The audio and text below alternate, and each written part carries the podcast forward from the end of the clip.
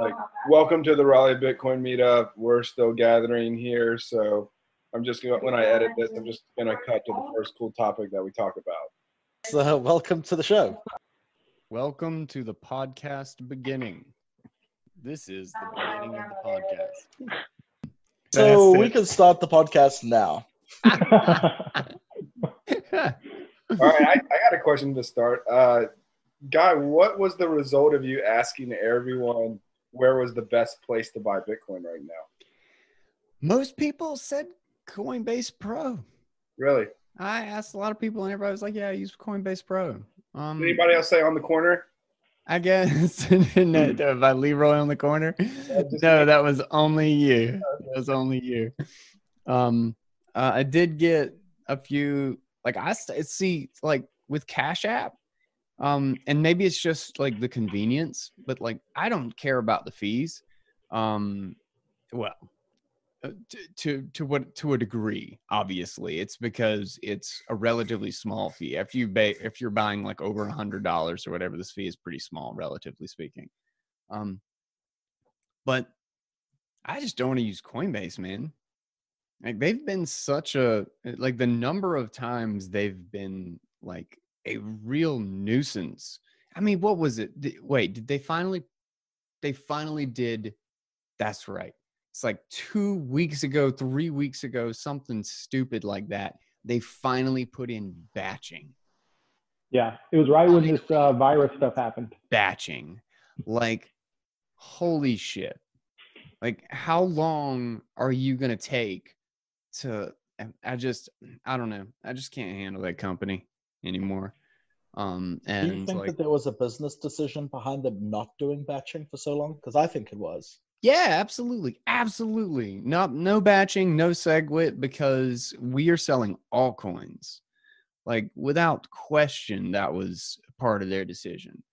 Um, and whether they admitted it to themselves or not, they probably admitted it to themselves. They probably that was probably a conversation in one of their meetings. Um, but uh, regardless, like I just like I'll take like Cash App, like whatever their fees, like they're working with Lightning. They are they, they clearly have this from the position of like let's invest in Bitcoin and holy crap, it's so convenient. Like like if I actually want to live off of Bitcoin, then Cash App goes like I've got a debit card. You know what I mean? Like so, and uh, uh, Shift was kind of a nightmare until they they stopped that, um, and uh, that charged me like a monthly thing. Uh, which I think I, I think I ended up having like a zero balance and they canceled it or something like that. I don't know. I don't, I don't know what all happened with the Coinbase thing. I just remember I used to use it and it all fell apart. Um, but uh, but yeah, um, I was surprised by the number of people who use Coinbase Pro, but it was Cash App, uh, Bisq, uh, and who else? I asked. Uh, I think that th- those were the main ones. I was surprised by g- the number of people who actually responded with Bisq though, because I asked in like a like four or five different groups, um, and I did get Bisq, at least a mention of Bisq. Did you get any Gemini or Kraken? Uh, I got a Gemini. I don't think I got a single Kraken, Hmm. which surprises me. Um, but I did get Gemini. Okay.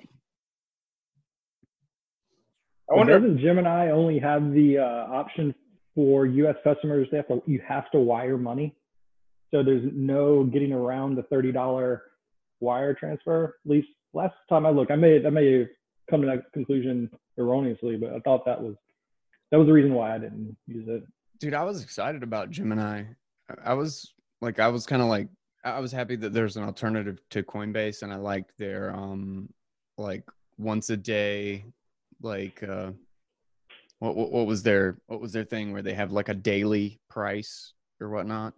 I can't I can't remember exactly what what, what it was, um, but it was basically like a little bit of a price leveler so that there'd be a perceived less volatility. But I could never get identified for their platform. They had so many requirements that I just couldn't even prove it. Like the power bill. I think the one thing that I was missing was a power bill in my name because the power bill is in my wife's name. And I, I couldn't ooh, I couldn't get access to the account. I couldn't get verified because I Hmm. didn't have like some random document that was like the third document or I needed. I had like I had to show, like give my passport and some some other crap like an attempt to uh, verify, and I didn't have proof of my res- residence somehow. I was like, "Ah, son of a whatever. I got just gave up. verified by Gemini pretty early, and uh, I Really? still use them pretty frequently. They don't. I don't do the wire. I do ACH to Gemini, and I they don't have the best rates or fees, but in my experience, they have the fastest ACH. Like Okay. I can, if I have like five thousand dollars in my bank account, I can, and I want, uh, I want Bitcoin on like my Trezor as fast as possible. I'm going to use Gemini for that. I I feel like they're like the fastest for doing that. Oh, Yo, we got Worm. strap and coin packets. What's up, guys? what up? Yeah. We're just talking about places to buy Bitcoin, but I'm happy to Yeah. transition to a, a topic that makes people more angry. If you Dude, I'm straight up. I'm straight up gonna be using the hell out of Swan Bitcoin though. Um, I'll do like their prepaid fee to like get a lower fee, and uh, like I mean they're supporting the podcast, but that's not why I'm using them, and they're not giving me like a discount or anything. Um, no but, uh, but holy crap like like i've been wanting dca is hard to find. Like just just do like an auto buy like outside of coinbase which again like i left them like two years ago. It's kind of the big block the whole big block fiasco and uh, segwit 2x that i was like i left those mofos behind um i can't believe somebody hasn't done that yet i cannot believe somebody hasn't done that yet What are Swan's fees? Um, if it's like over like 20 bucks or 25 bucks, it's like 1.2 or something like that. I, I don't know. And you can like prepay for the year and it's like 15 bucks or something, depending on depending on the amount, you know. Like you you Hmm. prepay and you get like 0.1 or 2% less than their weekly fee if you pay the fee every week. But you can get it down to 0.99% if you're like over 50 bucks, I think like that. Um, but yeah, it's like it's like as low as or lower than pretty much anything I've used before. Um, so it it it doesn't get simpler than that too. Like like Cash App, like that's the one thing that I've always kind of hated about Cash App is that I couldn't just be like, just give me ten dollars. Let's give me like ten dollars every day, and then like I'll I'll fight with myself to not go get a coffee at Starbucks. Um, uh, but uh, Cash App might have it too soon. Um, which if that The happens, they'll have a run for they'll have their run for their money. Don't tell don't tell Swan I said that, but So I was kind of kidding when I said I buy mine on the corner, but there is something in me that really wishes uh, most buying and selling of Bitcoin happen person to person. You know, like that would be cool. I know this social distancing isn't helping any of this, but it's like the more centralized the buying and selling becomes, the easier it is to shut down. But I don't know what to do in order to. I mean, there's LocalBitcoins, there's Paxful.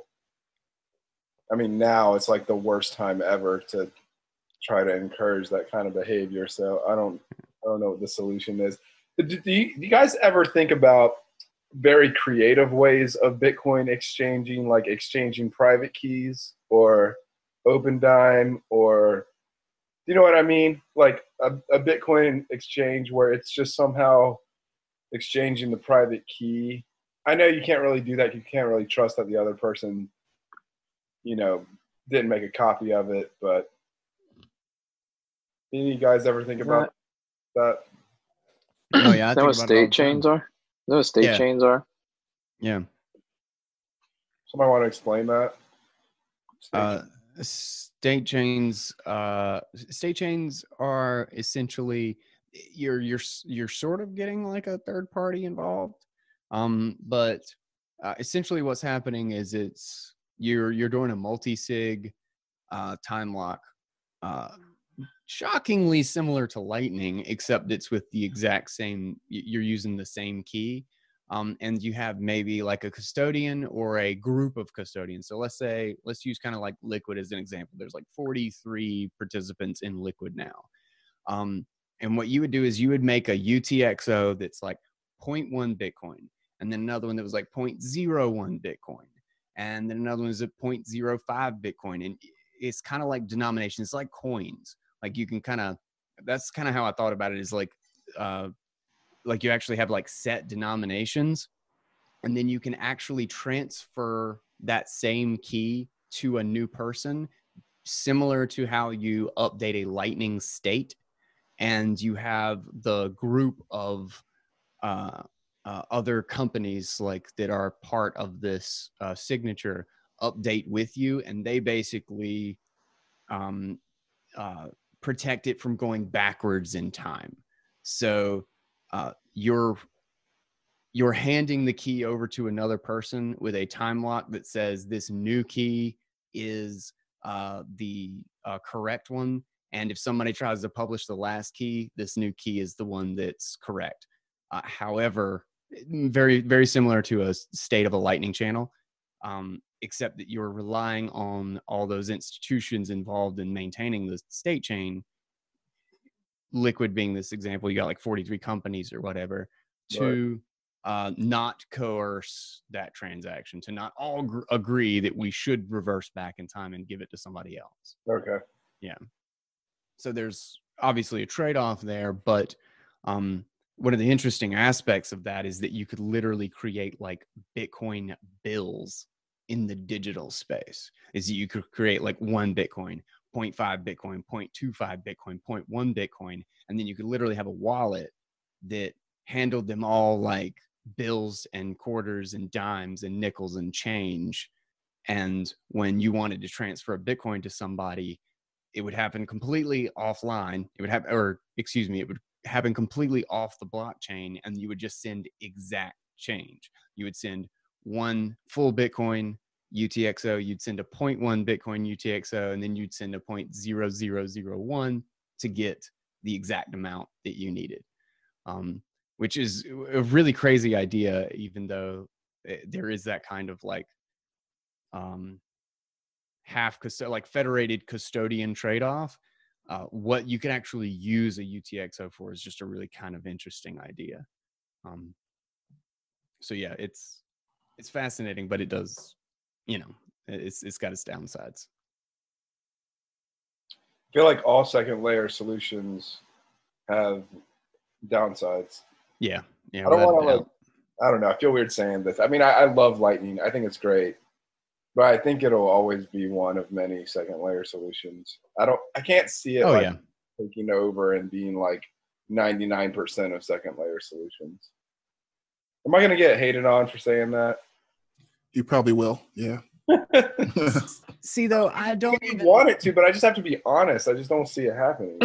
I, I totally agree. I actually think Lightning's going to end up being, um, almost a settlement layer. Like I think I think Lightning's going to end up as we get all the kind of kinks worked out of it, and it becomes more secure and easier to, um, basically open a channel with very very little risk. I- I don't. I, I see it. I would see it weird if we didn't see like ten million dollar channels, fifty million dollar channels, particularly between businesses.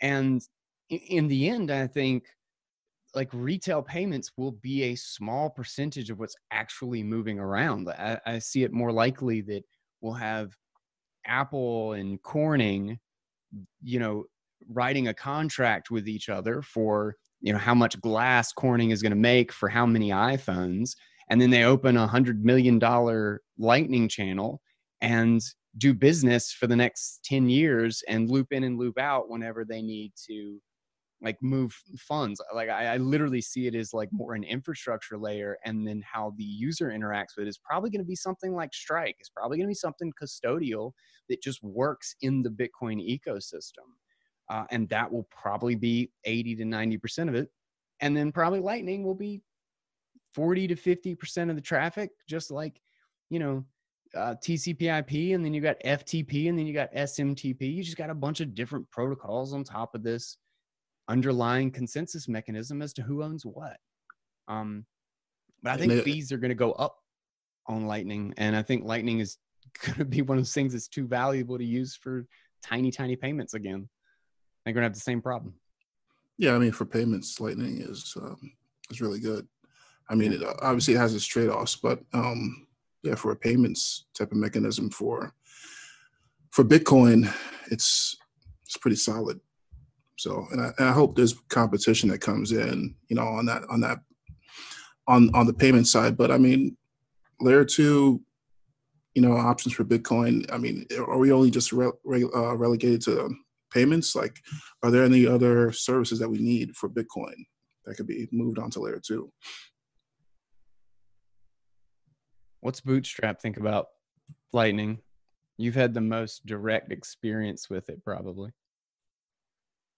I mean, I kind of agree in general with the like I I think micropayments will eventually move up to like a layer three. Yeah. But I think I see I mean, I don't know. I, I feel like it depends on the timeline you're talking, right? I mean, if Bitcoin is worth like quadrillions, then that maybe I could see like hundred million channel, hundred million dollar channels, you know? Mm-hmm. Uh, but I, I think it'll settle somewhere in like a like a like not micropayments, but like not like too big, you know, Mm-hmm. like maybe maybe like a car status. You could buy a car. Even that to me sounds too Yeah. big, you know. yeah. Like I think the I don't know, but I think it'll be. I mean, it's an interesting theory to think about if it'll like use between business to business. I mean, maybe one day, but I think for the foreseeable future, that'll definitely be Bitcoin on chain. Yeah, I think that's. I, think what like I suggested is a long ways out. I Yeah. think we will have an entire era of retail payments on Lightning before we reach that point. But then people will start to have to adjust, and there will have to be a new layer to really kind of keep that. The I think we'll have the same problem basically is that everybody was trying to get all these merchants on board with Bitcoin and we'll do all these on chain transactions. And then suddenly it started getting expensive and people realized that, okay, well, it's actually kind of slow if there's a lot of traffic and we're bloated and all this stuff.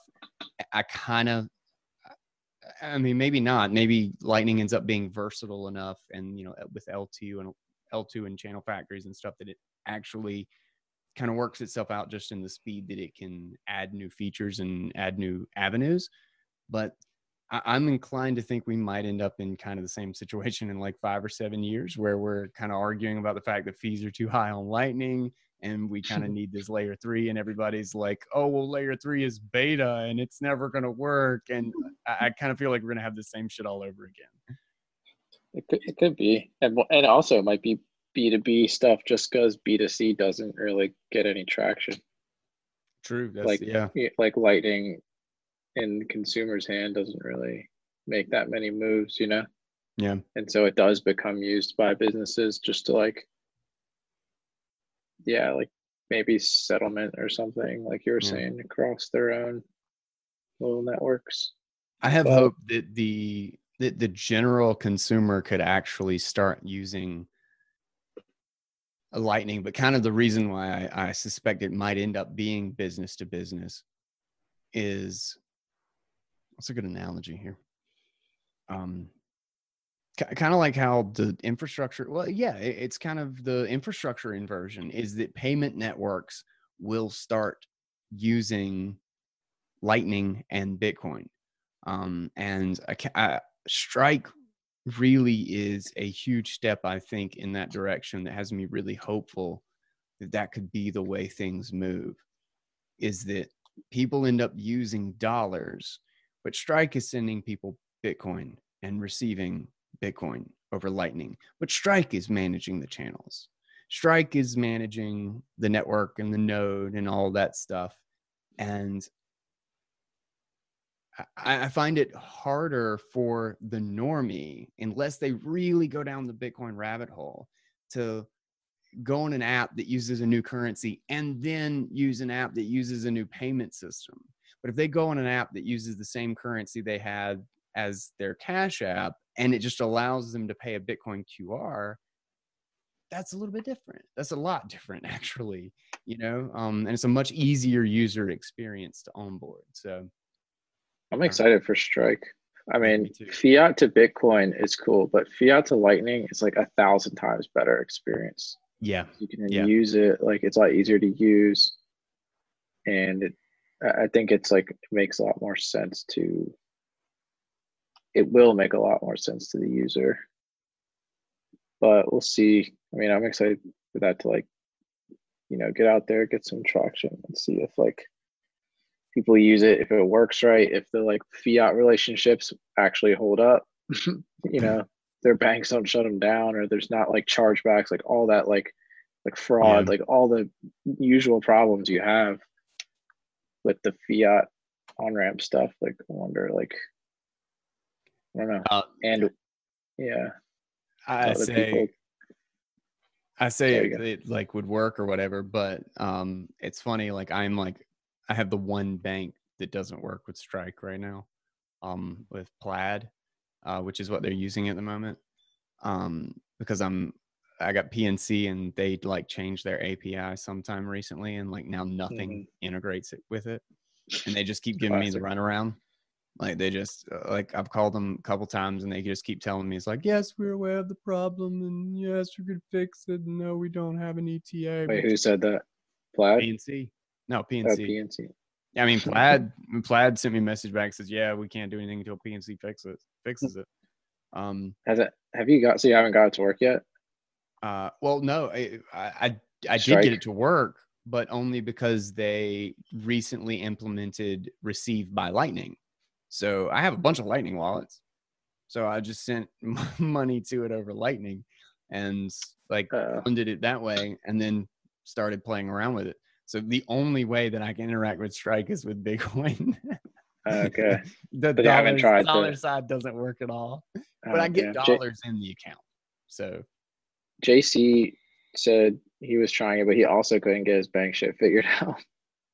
I want to see if I want to see like the feedback of like you know literally paying like a dollar yeah. and, and like paying an invoice with the fiat basically. Is the idea that you have to, I mean, for the regular usage, that you fund your Strike wallet with like a dollar or five dollars in USD, and then after that you can make uh, micropayments with Lightning. I mean, there couldn't be, Yeah. couldn't be like I make a micropayment and it extracts that amount from my bank account. So it's got to be like some initial whole dollar funding amount, right? It's like Cash App for Lightning integration. So I fund it with twenty dollars, and then I can send you five. Yeah. Same way, same way with Strike. I fund it with twenty dollars, and then I can send micropayments over Lightning to Lightnite or you know gamble it away on Lightning Network stores or whatever.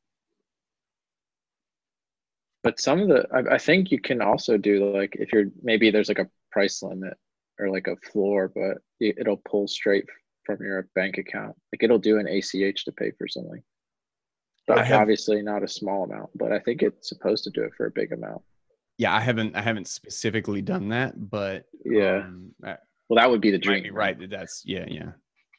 But I think, but I, if you're gonna do that, then it then it's weird. Why would you even convert to Lightning in the first place? Like, I mean, the business on the other end is going to probably need to sell that Bitcoin to pay their bills anyway. I don't know. Maybe that gets into a different topic. I just I just see it being really useful for micropayments. I struggle to see it being really useful for whole dollar amount payments. Yeah. Well, I think the the idea is that like there's going to be novel services and you know games or something things that literally are only possible because of the nature of Bitcoin and the nature of like video Lightning. and stuff. Yeah. Okay. So if someone wants to get involved in that, actually wants to participate, then all they have to do is get Strike, fund some dollars, and now they get to play with this thing that simply isn't available somewhere else. Right. Um, and like that's kind of the key is that it's allowing them to interact with Lightning, not necessarily having it's those businesses will already be lightning specific but suddenly they'll have fiat customers without having to change anything This seems really potentially illegal for a company in a different country that is just receiving sats and just shipping products to the US. I can see like the government not liking this at all. well he uh a sanctioned co- uh, country or something. yeah, yeah. Well, I mean, just any. I mean, government wants to know about any payments going overseas, right? I don't know. Yeah, as soon as it goes over lightning, uh, that that's uh, that's kind of the problem too. Is that uh, with like Mallers actually said on like a couple of podcasts is that they um they don't know where the payment is going and they can't really prove like what the payment is going to either. Um, uh, to some degree, like everybody has the Oh man. it, it's a public key, right? Um, but that uh, in doing so, they are taking the risk, not the customer. Um, Mallers is going to be the new Ross Ulbricht. He's going to fund oh, some shit that he had no idea about. oh no. Um, but the thing Yeah, is, don't even like, wish that on somebody, man. That's, Just that's brutal. seriously, seriously. I this- hope that doesn't happen. that's morbid. I love Doug Mallers. but I love him. He's great. um but uh that like i mean that's how i intend to uh, particularly if like the fees are low enough um which right now the bank transfer fees i think are free um like it just takes longer um but i could be wrong again. It was because it was a 3.9% fee on the debit card uh which debit card fees are always huge. Um but the other one i think was a, a zero dollar fee. Actually i think i can i can bring it out right now. Um but uh if i get that working is that that's how i would just buy bitcoin. Like i would just be funding my spending wallets anyway probably like generally. And if not i would just loop out when i was you know stacked on a wallet so it would be like swan bitcoin and strike because i want ready to go lightning balance and i want kind of like my like don't have to worry about it savings But what do you think about that DCA to Lightning? Like just dollar cost averaging straight to Lightning or skipping Bitcoin? Like, do you think that's like cool or not cool? yeah dude i'd love that You know, as opposed to just popping it in a, you know, a Bitcoin wallet where it's like, you know, more for holding, you know? Well, it would be specifically like what I was trying to use it for. Like I have literally hold wallets that like are just straight savings and then I just have like my crap that I'm just playing around with and I'm moving stuff all the time. Like I just moved everything. I just emptied my casa and um closed a whole bunch of channels even though I still having some issues with that. Um but moved most of everything over to They on you. And Is, set is that I piece? doubt- God, that was that was bad. This is the end of an era, man. I was really excited about that, and they were just like, "Man, this is not gonna work." I kind of get it from their position, but then it's like, like now I gotta like move all my stuff over. But anyway, um, I just so I just had an idea. Well, if I wanted to go the route from my bank account through Strike, you're gonna eventually end up to real on-chain Bitcoin. Are you gonna are you showing me the answer right now? Uh, no, I was just gonna show you that there is no fee for bank transfer right now. It's Oh, I'm sorry. I can't attach PNC to it. Um, and uh, Okay. uh, when I can, though, well, it, it might not be PNC. Um, I'm planning on setting up a new bank uh, because this is like the third time I've run into this problem and PNC won't fix nothing. So uh, I'm about to leave PNC. Uh, but when I set up a new bank, and if there's no transfer fee for that, then heck yeah. If I'm funding a spending wallet, like if I'm funding my Lightning play, like I'll definitely use Strike. Yeah, um, I get that for sure. But is this all? Could this also be a non KYC way of getting of buying Bitcoin? I mean, obviously you'd have to connect your bank account, so there'd be some KYC there. But is is it there a way to get to get Bitcoin from my Strike wallet to my Trezor? Mm-hmm. There Yeah. is. How, would you do that? You would just loop. I mean, you just do like a, you would just send it to a Lightning wallet to begin with, um, and, or you could send it to a loop transaction if you were doing enough. Uh, but Yeah, I mean that's I mean he talks about that in like a couple of his interviews too. Is that like you could be paying for a product, you could be sending a tip to somebody, or you could just be sending Lightning to yourself. It's it's kind of arbitrary to them. It's just that They're Loop is like a third party service, right? Yeah. Yeah. So this is a non KYC Bitcoin on ramp right now. uh no Loop is atomic swaps. Right, but who does who do you do it with? Uh just just Well- whoever. I think right now it's kind of like uh it's kind of like CoinJoin. Like you can provide the Right, but like a right, but it's still like a. Like you have to do it. Like somebody has to be like providing this the Yes, yes, yes. Somebody has to provide liquidity to the loop, but right now Yeah, it's just yeah. been kind of offered. It's just kind of available. So Sure, sure. I'm sure somebody. But there are- funds. But it's hard. But you can only do so much. I think that's the big problem with the loop.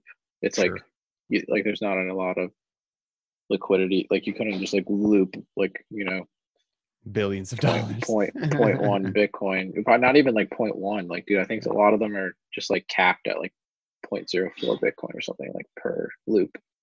Well, you could uh you could just splice out in that case. Oh well, I mean splice out is not like available in LND yet, but as far as like the idea of the protocol, you could splice out in the content the basically achieve the same thing without the uh service. Right. But yeah, you could acquire Bitcoin that way.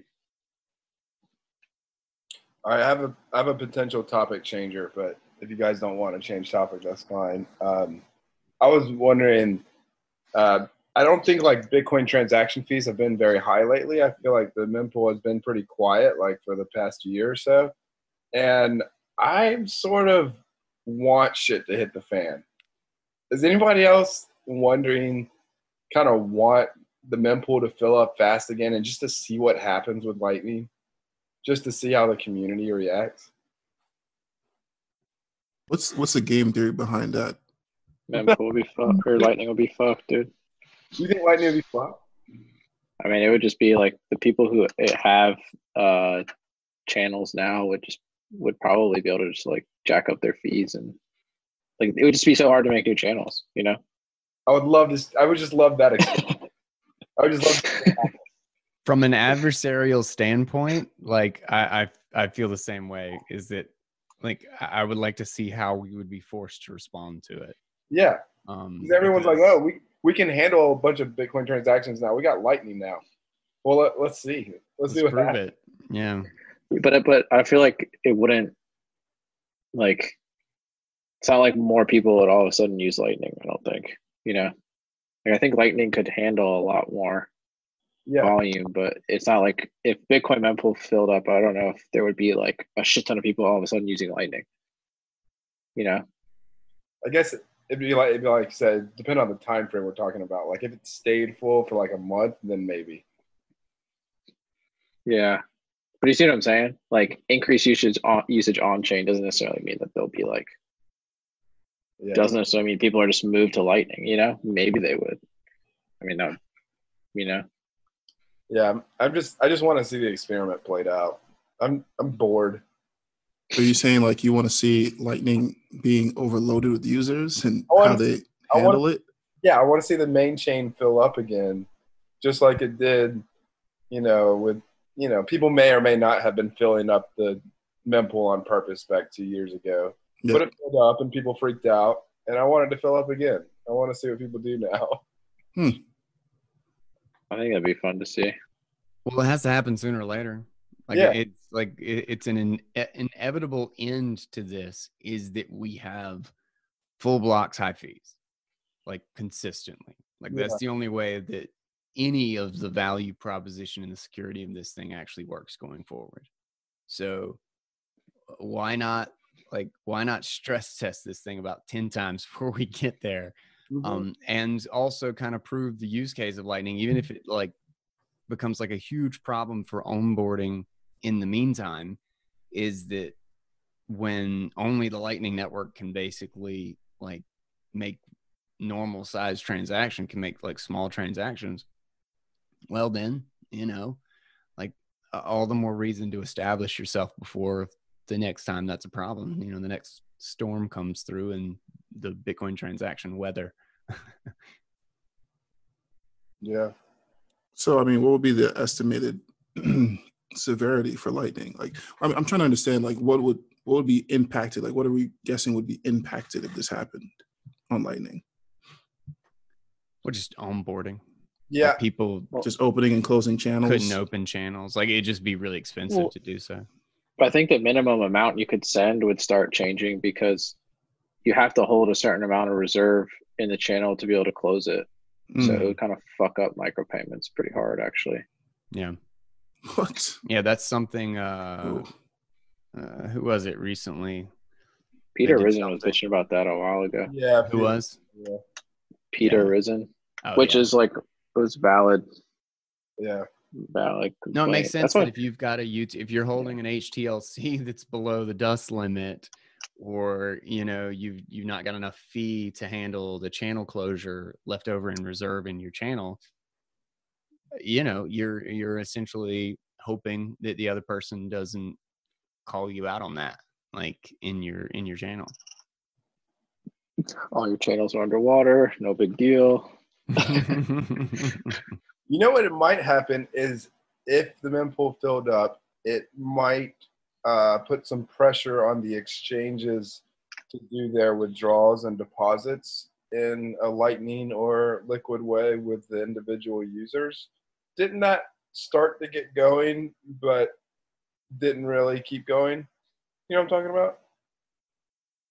No, Like- no. Like, so no, I mean, so average user like uh, deposits and withdrawals from an exchange from Binance or whatever using a on-chain Bitcoin transaction. Um, but I could see a future where the BitMEX trading bros, you know, they were doing all of their stuff in Lightning, just or Liquid. They were just depositing and withdrawing. You know, they were fucking people over. They were, you know, doing their shorts on BitMEX and then trying to move their money over to some exchange to try to drop the price. And they would do all that manipulation on some kind of like liquid or lightning withdrawal thing instead of a, a Bitcoin transaction. No, yeah, definitely. Um, uh, I think Mallers in one of the interviews actually said that he was already, uh, people were already contacting him about having like really, really big channels so that they could move like a million dollars between like exchanges and stuff. He said like those conversations are absolutely happening. Uh, and it's possible that there's already a lot of those uh, private channels because specifically they don't they don't want to broadcast and they don't want a whole bunch of like normie people, you know, buying Lightnite swords or something like that, crowding out their channel. So they want a private channel that they control and it allows them to move uh, money between Binance and Kraken in two seconds. And uh, they don't want to tell anybody about it.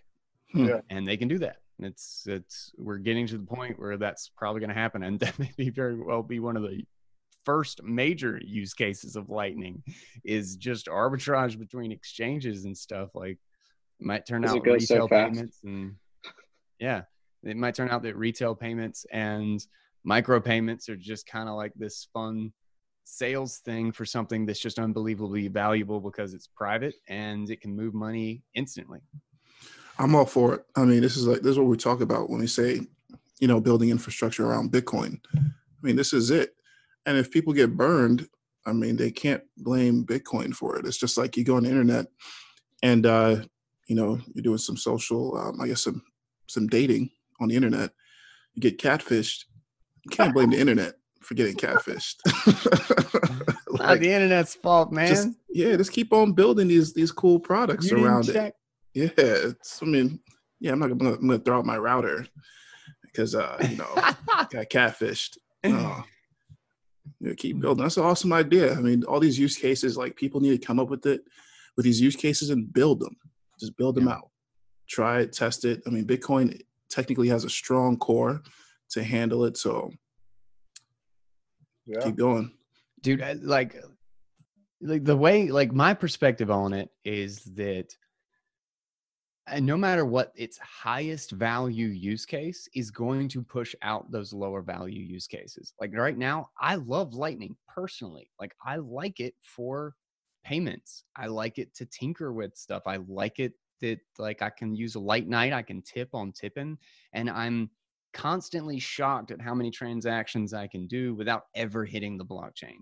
Like I withdraw whenever my Breeze wallet is low, I withdraw from Tippin, then I withdraw from my Sats back on Fold.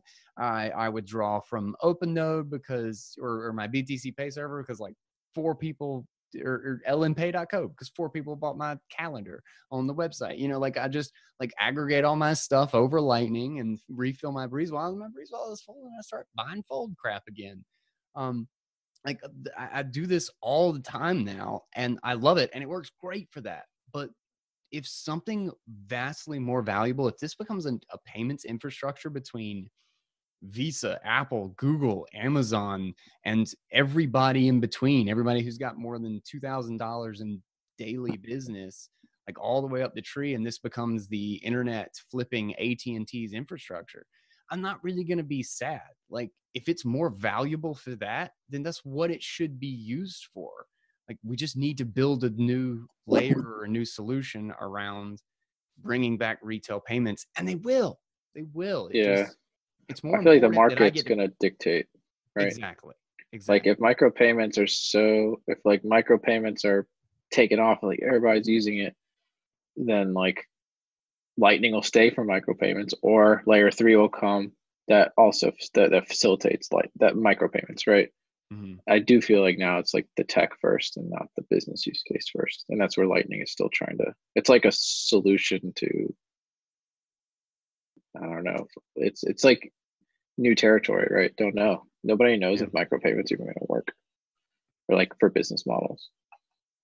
there's like an inherent problem of like are micropayments viable because like what's the cost to make sure one person owns this amount that's not really enough to even charge a fee on like you know inherently micropayments are those payments which are so low in value that it doesn't really matter if it broke you know what i mean like so yeah, like, what's the what's the cost of securing the fact that I definitely, without a doubt, own this one one thousandth of a cent?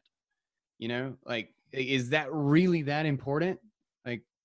I don't know. Like, I don't pick up pennies sometimes. Like, you know, like that's a thousand. yeah, like, like I just like, man, that looks dirty. yeah. Well, I don't think there's been like very many good micropayment like stuff that's like taking off. Like even my shit, the paywall stuff. Like I'm kind of bearish on paywalls to be honest. yeah, It's like really. yeah, I don't I haven't been able to well, I haven't been able to get it to work right. You know, aside like basically for the business side to actually make any money.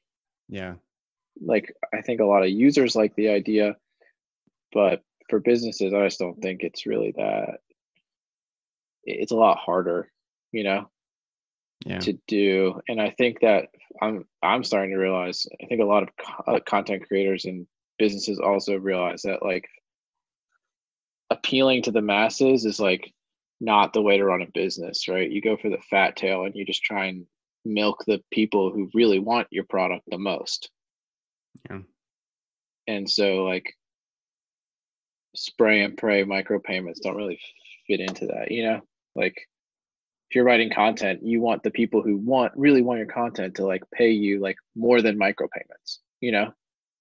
Not try and get like a cent from like a thousand people, try and get like, you know, a hundred bucks from 10 Yeah. people.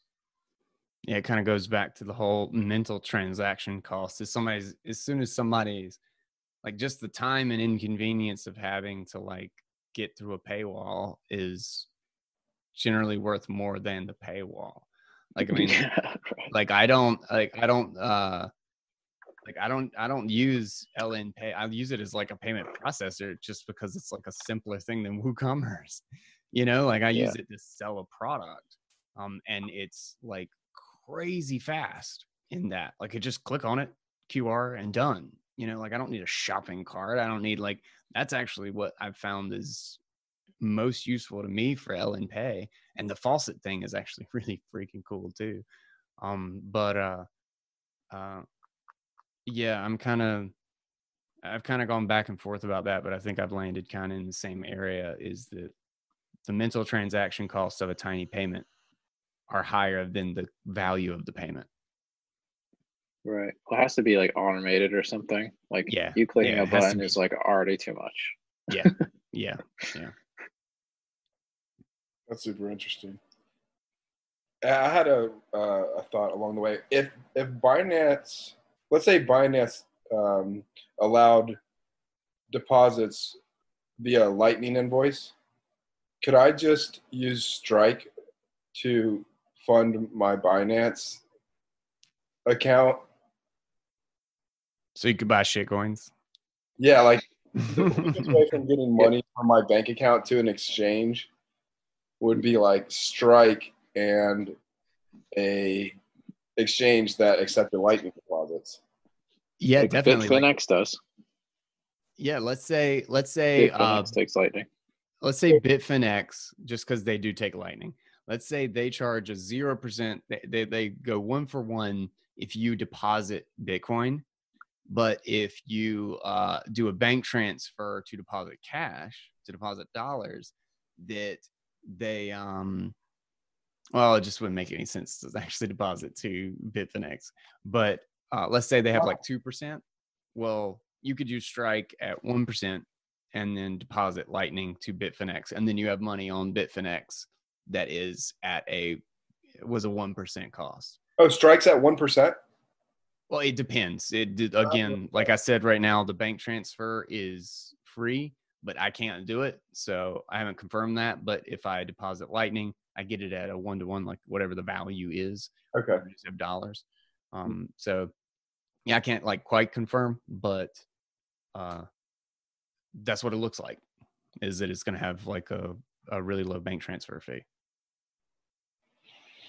I'm just gonna start sending out spam on the Bitcoin mempool. I'm just personally going to spam the mempool just because I want to see what happens. I'm gonna take like, hey, how much do you think it would cost if I wanted to if I wanted to max out the mempool Okay, for let's this. like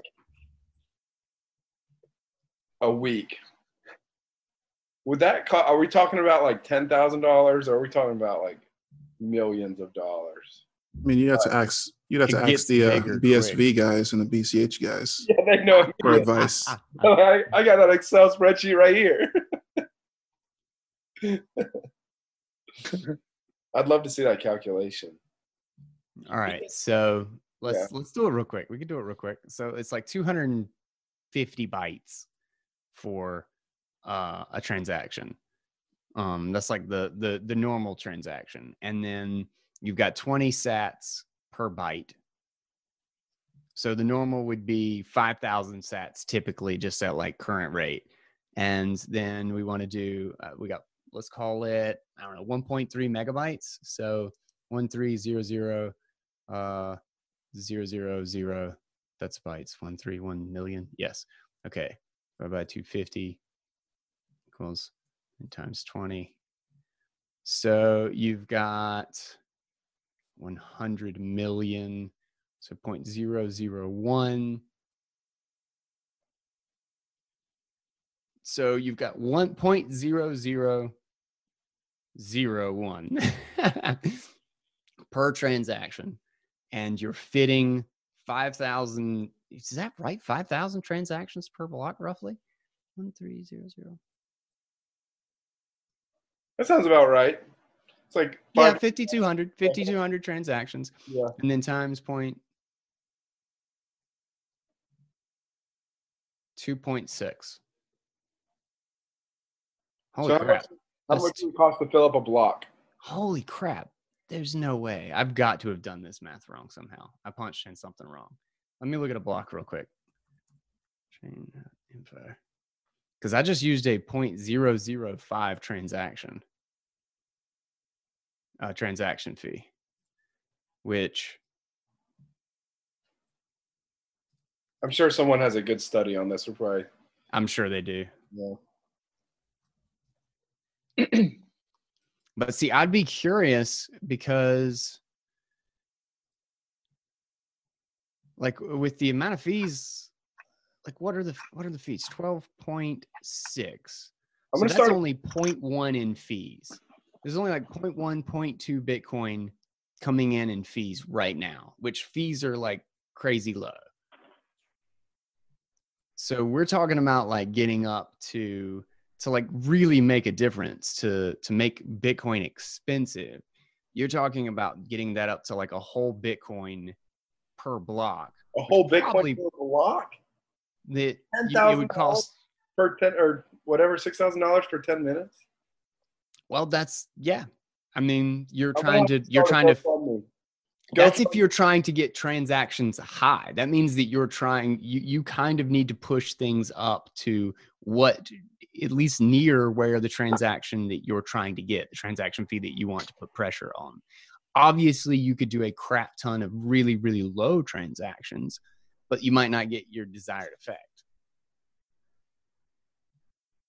Because it'd have to be enough to incentivize the miners to put it on a block. Yeah. Yeah. All right, I'll start a, a GoFundMe. If you guys Well, want, wh- what's in, what's interesting about this theory is that there already there already are Bitcoin transactions going uh, into blocks, so you would start off relatively cheap, but as you competed, the longer you compete, the more expensive the blocks are going to get. It's not just going to be a fixed scaling cost. You know, it would it would drastically increase as more people wanted to Right. transact. It would just get keep getting higher and higher and higher. I think it would start off cheap. Right. It would accelerate pretty quick, I feel like. it would be awesome to just somebody be totally transparent about their motivations and incentives for doing this and document exactly how it happened. Like, here's I wanted to clog the Bitcoin mempool, and here's what I did, and just here's exactly what happened. That'd be great case mm-hmm. study. I bet you get a bunch of shit shitcoiners to help you too. Yeah. this has already been done for sure. It just hasn't been transparent. Yeah, so right now, if you just wanted to like evict everything, all the average transactions from the next block, it would cost 0.26 Bitcoin. That's at 20 bytes, at 20 Satoshis per byte transaction. So it costs you a quarter of a Bitcoin to just That's be like, estimate. make them all wait one block. Yeah, that's a good estimate. Steep, bro. That's a steep. That's not, that's not cheap. Mm-hmm. You got to have that, like, you got to have that free fork money to like keep that up for a long time. Free fork money? Yeah, those Bcash forks. Bcash and BSV, they just kept forking their shit so that they get free money to to spam Bitcoin with. Fork wars. In like 10 years, there's only going to be, you know, us veterans that talk about the fork wars. No one else is going to have any idea what that was. Oh, JC's joining us today. I feel like JC is the perfect person to ask this this idea to, because he would have the inside scoop on what's going on with the B cashers out there. He would. What up? What up? Bye bye. Hey, I see uh some uh two different versions of um what's his name? Leroy here. Leroy, yeah, that's me. Two different versions. And we got we got two Leroys. Really? Yeah. I was Leroy originally, but you can have him. No, you were Leroy This before was- I did it? Yeah, like during the live podcast days. Dude, I didn't even see You know, way back when. Oh, the way back when. Oh. Bail. I actually got to go, so I'll let I'll let uh, oh man, what the hell? I actually We. there's no Bitcoin without Satoshi. Sorry. Oh, JC showed up. you, you got to take my place. So I'm out. I'm out, guys. I'll see you guys later. It's fun. Later, man. So Yeah. Damn, JC scared Steve away. Yeah. Seriously. Blame champ. Wait, are we saying names on this podcast? I guess. I guess so. Are you in your car? Huh? Are you in your car? No, I'm trying to plug in a charger or something. All right. Turn on your video, dude.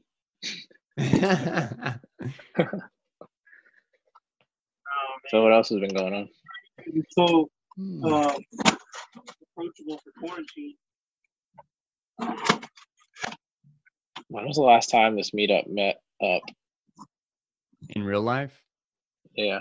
We met. We met at the the law firm Oh yeah. uh, like three. That's two weeks ago. Two weeks ago. Two weeks Yeah. ago. Yeah, that was the last time. We've been we've been real good about social distancing lately. Honestly, that podcast that we recorded at the office was probably Some the people- funniest thing that I've ever heard. I listened to that again the other day. I was laughing my ass off so hard about it. Is this being recorded or is this just us? it's being recorded. It's been recorded. Just audio But, is uh, going to be shared though. Yeah. Um, are we saying names? Do we say names? I I think people are airing on made-up names. Okay. Well, uh, the other the other Leroy I'm talking to right now. Uh, are you uh, are you taking appointments uh, still, or are you doing only telephonic appointments? Uh, I think most businesses are um, doing video only, video and telephone. But if it's something that's like emergency, we'll uh, we'll organize to meet in person. But uh, yeah, man, uh, being being uh, essential service, but not really feeling essential. If I'm honest with you, Yeah. Cool. we we had someone had to go to the hospital um, to get some stuff signed for someone that was passing, unrelated to this whole COVID shit. But um, yeah, pretty big deal. But people are freaking out about it. hmm So are we actually like this seems very informal. Like this does not seem like something that I'd listen to for uh, for any reason. Wait, what? Is there a topic? Is there like something we're supposed to be talking about? We were having a very talking. in-depth conversation, but then you came on and we're like, "Oh my god, JC, what the you hell?" totally ruined it. You Yeah, totally yeah, we, it. we really wanted to get your your input on uh, uh, how how much it would cost to flood the Bitcoin mempool. Um, I mean, you wouldn't have to do it alone because there are certain certain transactions that. Uh, do you mean like actually where nobody else can even hit the mempool at all, or do you mean where nobody you have to pay a big fee? Where everybody would have to pay a big fee. My my, oh, well, that wouldn't be as hard. Like, my back of the because- napkin math was just like how would it how much would it take to fill up the next block? Well, but the thing is, there are certain so um, it's going to get expensive pretty quickly because there are certain people that are going to get their payment through no matter what. Like they're going to pay. like there's people that'll pay three hundred dollars if they have to to get their their transaction through, and there's so there's a certain percentage of those transactions that are going to pay whatever they have to pay, and they don't even care. Um, so it depends on like, is it okay if other people help you fill it up and you just want the fees to be high, or do you want to like not let anybody get transactions through? We we just want the fees to be super high. That's all we want. Okay. I We bet just want to be- FUD Bitcoin. What was the price that you thought that you came up with? Uh 0.26 Bitcoin per block. That was just to do standard transactions with standard fee right now. You Fill up spent a block. 0.26 just yourself, would the would the rest of the people be enough to make up the difference? Maybe. Because I know in 2017 there were fees uh, even over one Bitcoin sometimes, but uh, the average-ish, and I don't it's an average out of my out of my ass, but I think like 0.4. Um, but that's including you know not just one person. That's like everybody collectively trying to get through. Um, so so I don't know how much. The hard part is how much would you have to spend, and how much would the rest of the people that are going to pay whatever make up the difference? So I found this really cool chart. Um, Johoe's Bitcoin mempool statistics. There appear to have been um, just one transaction in the entire history of Bitcoin where someone has paid 1400 sats per byte. Um, then it's uh, between 1400 and 800. There looks to be about two people, or two transactions, excuse me, that have been about 800 satoshis per byte. Then it jumps down to 500 for three, 400 for six. Uh, starts getting pretty high pretty quick.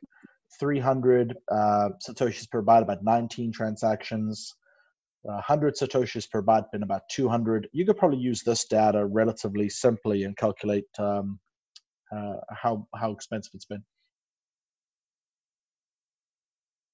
Yeah, the uh the the claim or whatever that um uh the the data point or whatever that like Bitcoin fees got up to fifty dollars is literally based on like one transaction that got shared. And they were like, Yeah, this Uh, transaction is Like a spike. No, dollars. I have No, I- not seen anything. well, I've had this argument a bunch, and I've had the the numbers shown to me a bunch of times. Uh, that, that- Okay. I've even got a spreadsheet on my computer and my You know download file Okay. So, uh, I'll, I'll yeah, defer there's, to like, there you. was a then. There was a time when the median fee was like forty bucks. That's the median. So, But for what size transaction?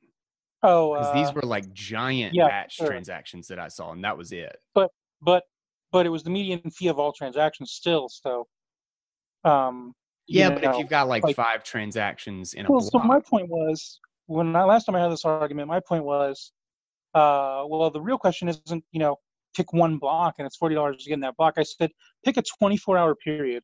What's the cheapest I could have gotten to a, um, the blockchain in a twenty-four hour period?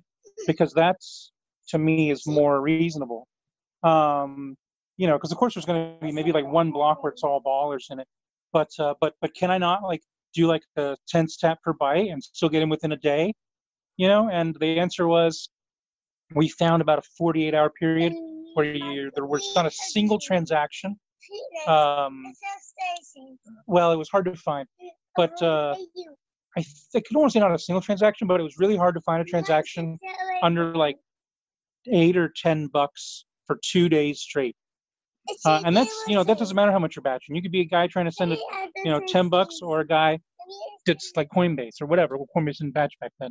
But, uh, you know, and my thing was, well, I still could have got through. And then, of course, the response is, well, why? Why would somebody have mined you when there were all these other people paying at least 10 bucks? Like, you know, unless you're special, like they wouldn't. So, but that was just a, sorry about the noise. That was really just a, a two, about a two day period of time when it was really, really bad. And then it was about a week.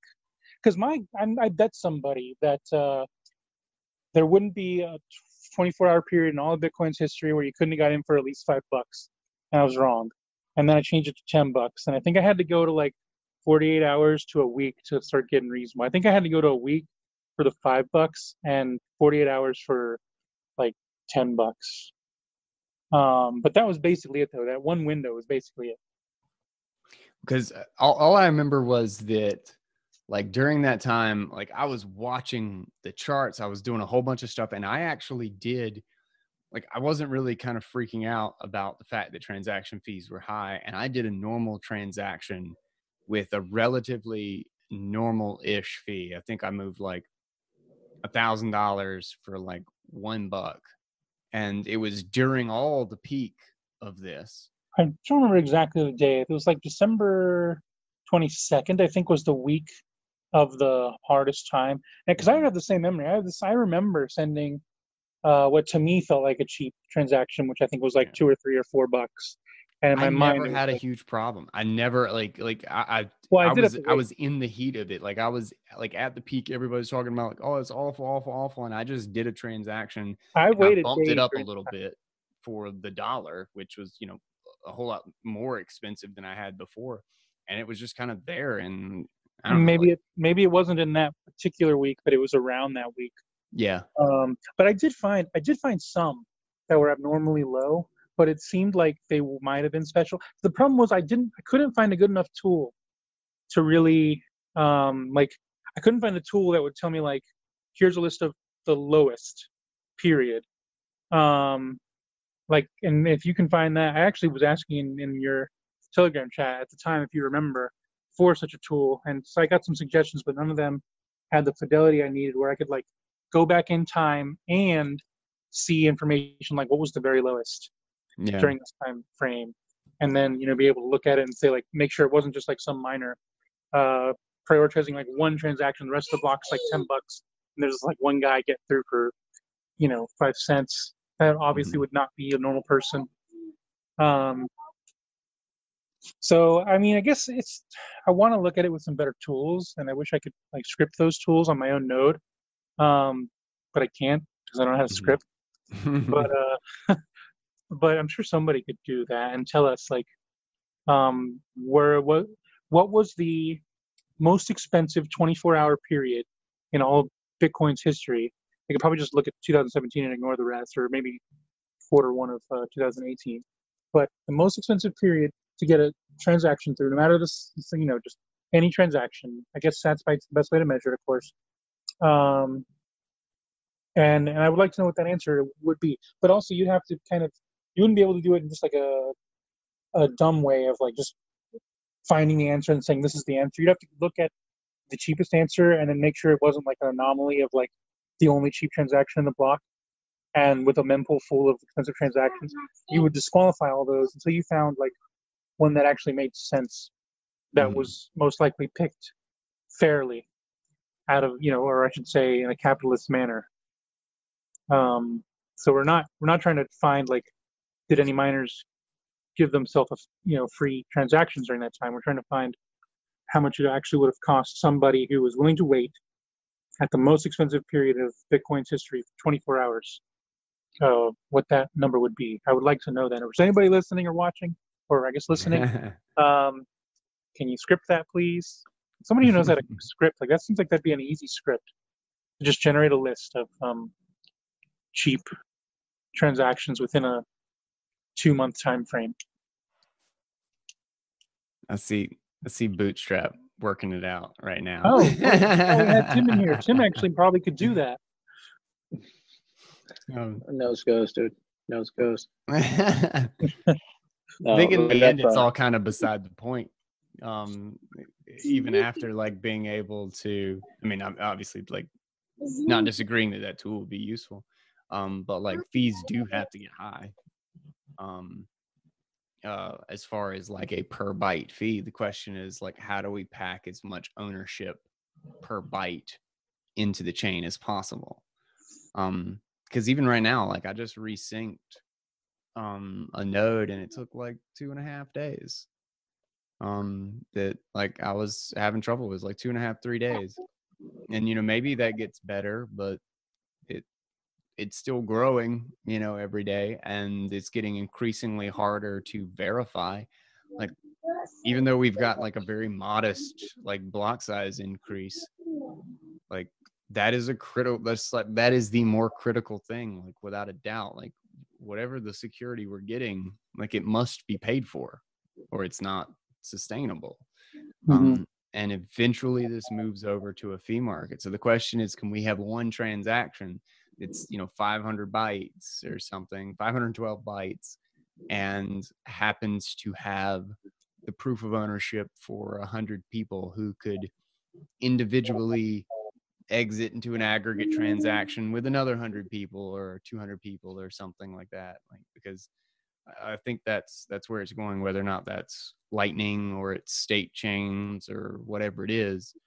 Um but inevitably you know bitcoin does as many transactions as fedwire like as the wire system. So inevitably it cannot be uh it, it can't work as a it just can't work as a payment layer and it needs fees you know so hmm i don't know Yeah, that that be uh, would not be rational unless you're doing big payments. Um, like you know, I like uh, Giacomo's logic about that. It's he said it's it's absolutely fine, you know, if you don't mind to to to pay. I mean, um, for a guy that's wanting to send five million dollars every ten minutes or more, like whatever the fee is, he's not going to care. it's it's Yeah. fine. It's it's working great. Um, but for a guy who obviously wants to buy coffee, uh, it's not going to be rational. that's actually one of the things that gives me a lot of hope about lightning is that it um it ends up like kind of the limit of the fees on lightning are bitcoin transaction fees and it actually aligns incentives um, for cost to the amount of value being exchanged rather than the amount of data so like the bitcoin blockchain is paying you per data so it doesn't matter if that's a hundred million dollar transaction or if it's a point zero zero zero zero one Bitcoin transaction, you know, it'd be a thousand sats. Um, it doesn't matter which one it is. If it's 250 bytes in both scenarios, you're charging the exact same fee. Whereas Lightning, if you're sending $500, $1,000, you are going to get a higher fee because of the available liquidity than if you're sending a thousandth of a cent. Like somebody might just do that for free and be like, ah, whatever, who cares? Um, it's just topping off the fee for their uh, for the reserve of their other channel or something like that. So it actually aligns incentives for the amount of value being transferred, so that if Lightning becomes an infrastructure layer, you could end up seeing um, large transactions, like large capital movements that want to happen immediately and possibly privately uh, across borders uh, funding and acting as a loss leader for a bunch of small retail transactions that are being allowed to go through in the reverse direction because money usually moves one way in you know their their setup or something. So like i could see the whole use of lightning being large transactions with large value um, and then retail payments being as uh, being a loss leader to kind of get a position in like business relationship uh, or a, a, position on the network, like become like a, a place on the network. I used could say. I don't know, but I, I like. I think it's critical that the alignment with the amount of money being moved and the fee um uh, be you talking about basically like automatically balancing the channel by giving way lower fee to go the other way that it's that's non-typical. To some that would be like part of yes exactly what the sort of thing that i was talking about is uh um like to send more money requires a higher fee and to send less money um is a lower fee whereas that's completely non-existent I mean, liquidity doesn't matter on bitcoin well i mean but it's you're talking about i mean because it is like that already on lightning that's what uh, i mean that's exactly what i mean Sorry. yeah i'm meaning that's a good thing that we need that transition to uh, the fee essentially being attached to the amount, which Bitcoin does not have those incentives right now. It's all about the data being secured, not the not the value.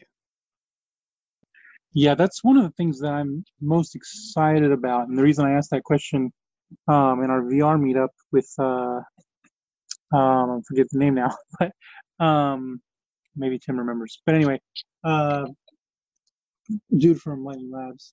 Um, but I asked him, you know, how he saw transactions. Uh, how much did he, you know, expect to see savings of a transaction on chain for getting off chain? And I've still, I've heard a lot of answers and some good answers, but I'm still not, still not heard like really clear practical answers that I see coming like, you know, in the next year. Uh, and nothing that actually makes sense to me in today's environment that actually makes sense to me from beginning to end that makes me feel like okay yeah this is solved completely. Like at this stage i feel like it's just um it's just like theories um and hope.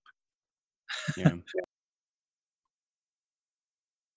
yeah i think part of the trust model is based on it's very dependent on how much you're moving uh, and i think eltoo will help in that because um, that's kind of the problem with the punishment model even though the punishment uh, model of a channel is such a such a great game theory to get people to not walk backward in time.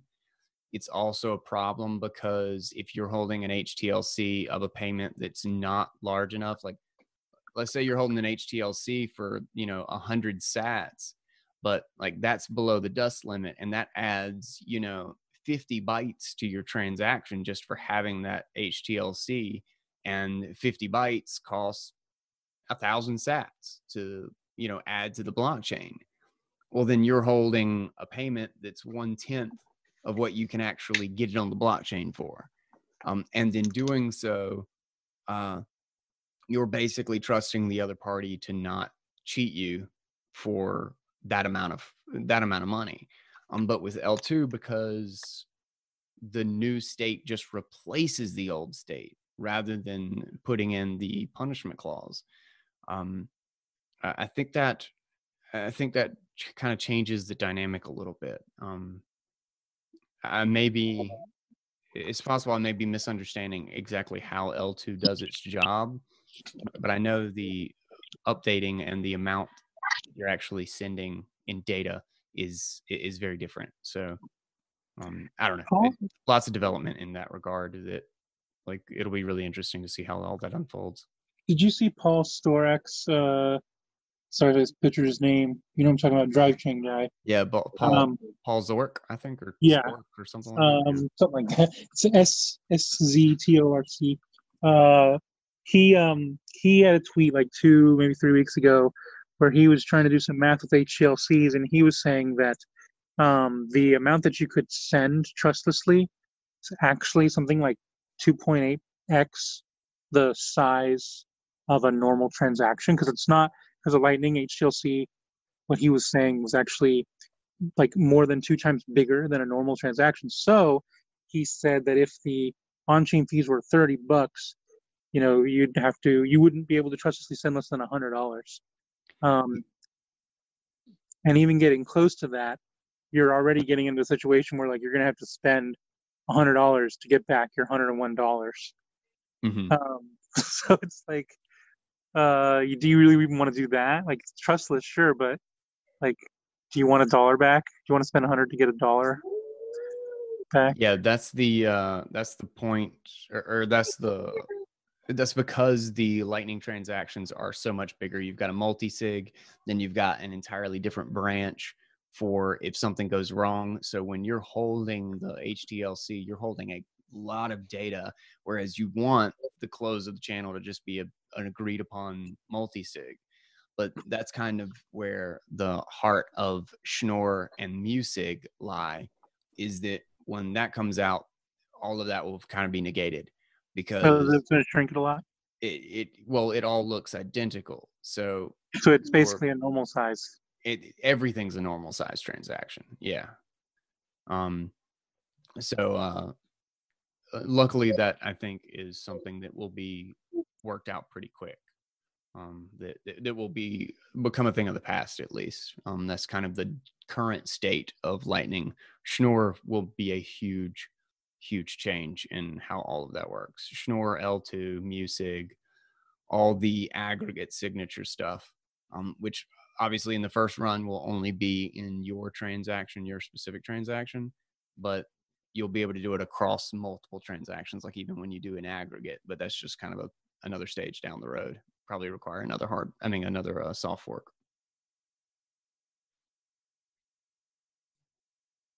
Roger Yeah. that. Yeah, I think um, most, I mean, all of the advancement I think that will be important is how do we compress this data? You know, um, is how do we get as much ownership into what 250 bytes can secure? Um, and right now, it's actually a lot of data considering, you know, um, and you know maybe there will be some other blockchain design or something. Uh, I don't know. Um, everything is such um, hand waving and magic wand nonsense that it's going to be. What? Sorry, I had to mute myself for a second. Oh, um, uh, everything is such like. Like the problem is that if like some of the if like some altcoin or some other developer group like quote unquote solves it and then like creates their coin, they're gonna have this like huge hurdle of did they even solve anything because they're just gonna look like they're gonna blend in with all the other crap. Yeah, and actually, you know, one of the good things about these big blockchains, some of them have, uh, you know, actually a lot of funding and um, well, enough devs that are actually doing work. I'm kind of hoping that somebody actually does uh, come up with some kind of maybe like super efficient block compression for history or some kind of trustless verification. Ethereum's Mhm. actually working on um, some kind of trustless verification thing they're trying to put into ETH2. I don't know how it works, and I don't know if it would apply to Bitcoin, but I'm just, you know, I still got my fingers crossed that some shitcoin actually does a good job creating something that you know Bitcoin could use to. that's a stretch. That's a tall order. That's a I know. I know. Well, so far, um, I've I've yet to see. Uh, I still think um, Coin Fusion is called is uh, the Cash Fusion. Cash Fusion is a Bitcoin Cash coin join privacy tech.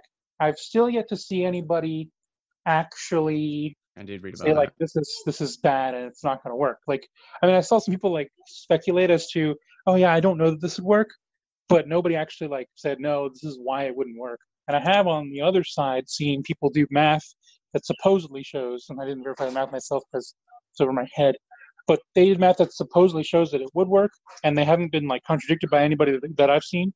So that kind of, you know, as a as a as a noob like me who's not a cryptographer and it's not a coder, the way I know, or one of my ways that I can judge like the credibility of something is, first of all, if it's noticeable enough, so this thing is in the in the public eye, somebody puts out like a proof, and then nobody responds at all. To me, that's a good sign. I'm not gonna say like, oh, it must be true, but it's a good sign because usually if it's crap, then um, somebody will you know write a big thing saying how crap it actually is and how the proof sucks. yeah, so- that's at least a good start. Yeah. so uh, so you know that's my my very um, low information way of kind of assigning credibility to that so but i mean it looks good and i don't know how like much you've looked at it or what you know about it but it would essentially briefly, yeah. if it were uh, let's say best case scenario if it accomplishes its vision uh, what it would do is it would allow by default on several wallets for everybody to automatically every transaction they make would be a coin join no matter what the amount of the transaction is you can't currently do that with something like uh, Samourai or wasabi because they all have to have the same inputs hmm um, and that's a big limitation. You can't just use that for normal everyday spending. Um, whereas with Cash Fusion, you just send however much you're trying to send. If I want to send you six bucks, or if I want to send you 23 bucks, or whatever, um, it's going into a mix, and it, I'm getting, you know, somebody's getting my 23 dollars uh, Mhm. exactly, and it's all been mixed in the process. Yeah, I think that's that's something that I think has been uh, actually kind of foregone, like like kind of discounted as like incredibly valuable. Is like let's just aggregate transaction. Let's just try find a peer to peer way uh, and trustless way to aggregate transactions for privacy. Don't worry about standard amounts. Don't worry about like just add one layer of uh, obfuscation and plausible deniability to it and then we can add another step later if we need to if we get that first problem sorted. Um, i think as uh, Aaron van Wirdum, uh, did an article in bitcoin magazine about cash fusion. He did like a couple like four or five privacy articles back and forth. I think that was cash fusion was one of those in the midst. But it's that you don't necessarily need the exact same amounts if you've got enough people doing a bunch of random amounts. You know what i mean? Um, yeah, so if you get your Um, your data set large enough and you're basically providing a compression service, well, you get a degree of obfuscation just by default. but that wouldn't necessarily help some guy who wants to spend seven dollars and doesn't want to, you know, spend twenty dollars and get thirteen dollars back. Yeah, no, that wouldn't really do much. yeah. um and even you know, so but but also i did see uh what's that thing uh payjoin payjoin was one that waxman was talking about in a meetup recently that i got to Mhm. listen to and it seemed um pretty interesting i don't know if you've heard about or read about that Uh, wasn't PayJoin the one that um that required two transactions? That one, Yeah. that one was really good for privacy, but um it actually worked because he he originally actually created that one in the context of Lightning, um, and that's where I actually think a lot of those uh, privacy techniques are actually really interesting because Lightning already has the the payment itself is already private, and it takes it turns from it exchanges blockchain analysis with network analysis. So you actually have to be on the network and you have to be kind of watching updates for channel balances and stuff. And um, you, you have to be like watching for data moving around on the network, but that you're actually obscuring uh, from the network analysis in doing something like a pay join because you are combining transactions and uh, that, that's also where the they extended that and did the like pay yourself through lightning. So you pay yourself in a loop. Um so like i send a hundred dollars to like all right here, here we go right here in our little thing. We've got channels. It's like i've got a channel with jorge. Jorge has a channel with jc and jc has one with bootstrap and then uh bootstrap with Boss Bitch and come back to me. I go all the way around this loop with a hundred dollars in channel like payments, and I just drop off twenty dollars at Bootstrap on the way, and then send eighty dollars back to me, and no one in the network analysis actually sees the amount of the transaction or where it ended up. Everybody participated, but all of their data is wrong about what the actual transaction was. Um, and uh, PayJoin was that's kind of an extension of PayJoin. PayJoin is that you put two transactions in one, like me and Bootstrap would do transactions at once. Um, Mhm. He would send me one, and I would send like the remainder back. But in the loop where I pay myself, I'm basically doing a very similar or almost the same thing. And Jorge and JC have no idea what the amount is. They think it's a hundred dollars, and they're not sure exactly where it is. Uh, Boss Bitch thinks it was eighty dollars, and Bootstrap is the only one that ended up with twenty, and I got my eighty back. Um, so there's a lot of lot of use cases for stuff like that, and I, I think it's even more interesting just in the context of Lightning because you have the default obfuscation of not having not having your payment recorded indefinitely for the rest of time on the blockchain um, you know which is not good for privacy despite the pseudonymity to go along with it They were Great, talking about sorry. PayJoin and they were talking about PayJoin at Advancing Bitcoin London. We're trying to bring that to BTC Pay, I think. to btc pay Yeah, Oh, they, they're cool. working on it. I think.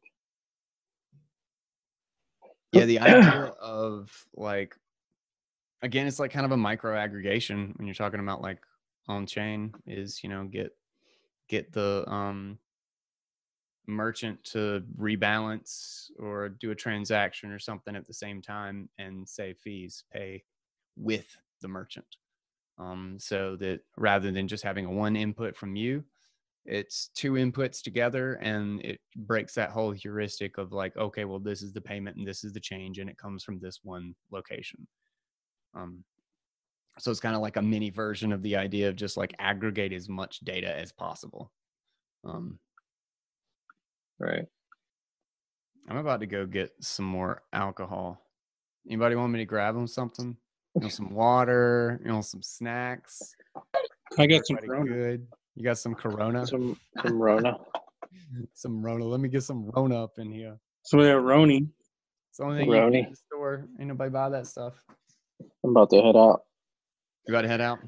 Yeah.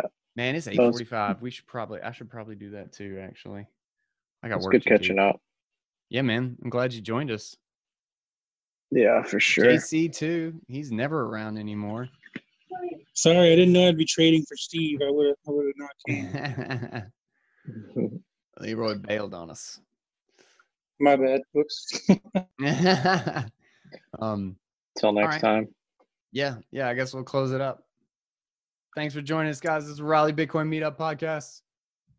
Take it Peace. easy, guys.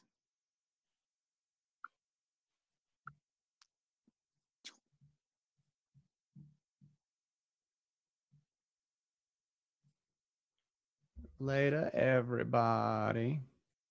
Boss bitch. And Jerd. Catch y'all later, man.